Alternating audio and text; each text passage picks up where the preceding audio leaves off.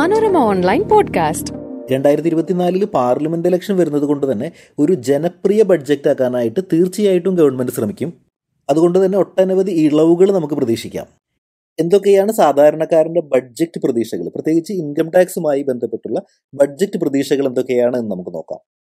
കഴിഞ്ഞ ബഡ്ജറ്റിൽ പുതിയ ടാക്സ് റെജീമിനെ ഡിഫോൾട്ട് റെജീമാക്കി മാറ്റുകയും അതിൽ തന്നെ പുതിയ ടാക്സ് റെജീം സെലക്ട് ചെയ്യുന്ന ആളുകൾക്ക് ഒട്ടനവധി ബെനിഫിറ്റുകൾ ഗവൺമെന്റ് കൊണ്ടുവരികയുണ്ടായിട്ടുണ്ട്. സ്റ്റാൻഡേർഡ് ഡിഡക്ഷൻ സാലറിഡ് ആയിട്ടുള്ള ആളുകളുടെ സ്റ്റാൻഡേർഡ് ഡിഡക്ഷൻ പുതിയ ടാക്സ് റെജീം ഒപ്റ്റ് ചെയ്യുന്ന ആളുകൾക്കും കൂടി ഉൾപ്പെടുത്തിയിട്ടുണ്ടായിരുന്നു. സാലറിഡ് ആയിട്ടുള്ള ആളുകൾക്ക് വലിയൊരു ബെനിഫിറ്റ് ആണ് സ്റ്റാൻഡേർഡ് ഡിഡക്ഷൻ എന്ന് പറയുന്നത്.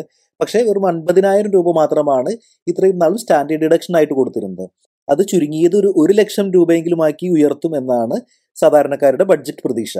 ഡിഡക്ഷൻസുകളൊക്കെ എടുക്കാവുന്ന പഴയ ടാക്സ് റെജീമിൽ പഴയ ടാക്സ് റെജീമിലെ ബേസിക് എക്സംഷൻ ലിമിറ്റ് എന്ന് പറയുന്നത് രണ്ടര ലക്ഷം രൂപ മാത്രമാണ്.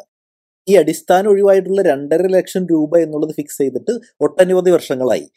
അതിനുശേഷമുള്ള വർഷങ്ങളിലെ പണപ്പെരുപ്പം തന്നെ കൺസിഡർ ചെയ്യുകയാണെന്നുണ്ടെങ്കിൽ ഈ അടിസ്ഥാന ഒഴിവായിട്ടുള്ള രണ്ടര ലക്ഷം രൂപ വർദ്ധിപ്പിക്കേണ്ട സമയം തന്നെ കഴിഞ്ഞിരിക്കുന്നു.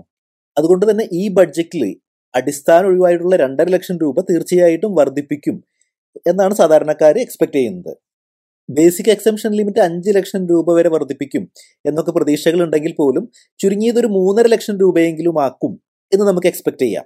അതുപോലെ തന്നെ പഴയ ടാക്സ് റെജീം ഒപ്റ്റ് ചെയ്യുന്ന ആളുകൾക്ക് ലഭിക്കുന്ന ഡിഡക്ഷൻസ് പ്രത്യേകിച്ചും എയ്റ്റി സി ഡിഡക്ഷൻസ് കുട്ടികളുടെ ട്യൂഷൻ ഫീസ് ഇൻഷുറൻസ് പ്രീമിയം അല്ലെങ്കിൽ ടാക്സ് ഡിഡക്ഷൻസ് ഇൻവെസ്റ്റ്മെന്റുകൾ ഇതിന്റെയൊക്കെ പരിധി എന്ന് പറയുന്നത് ഒന്നര ലക്ഷം രൂപ മാത്രമാണ്. ഇത് വർഷങ്ങളായിട്ട് ഒന്നര ലക്ഷം രൂപയായിട്ട് നിലനിൽക്കുകയാണ്. ഈ എയ്റ്റി സി ഡിഡക്ഷൻസിന്റെ പരിധി ചുരുങ്ങിയത് ഒരു രണ്ടര ലക്ഷം രൂപയിലേക്ക് ഉയർത്തുമെന്ന് സാധാരണക്കാർ പ്രതീക്ഷിക്കുന്നുണ്ട്. അതുപോലെ തന്നെ പഴയ ടാക്സ് റെജീം ഒപ്റ്റ് ചെയ്യുന്ന ആളുകൾക്ക് കിട്ടുന്ന വലിയൊരു ബെനിഫിറ്റാണ് ഹൗസിംഗ് ലോണിന്റെ ഇൻട്രസ്റ്റ് പോർഷൻ വർഷങ്ങളായി ഇത് രണ്ട് ലക്ഷം രൂപയായിട്ട് തുടരുകയാണ്.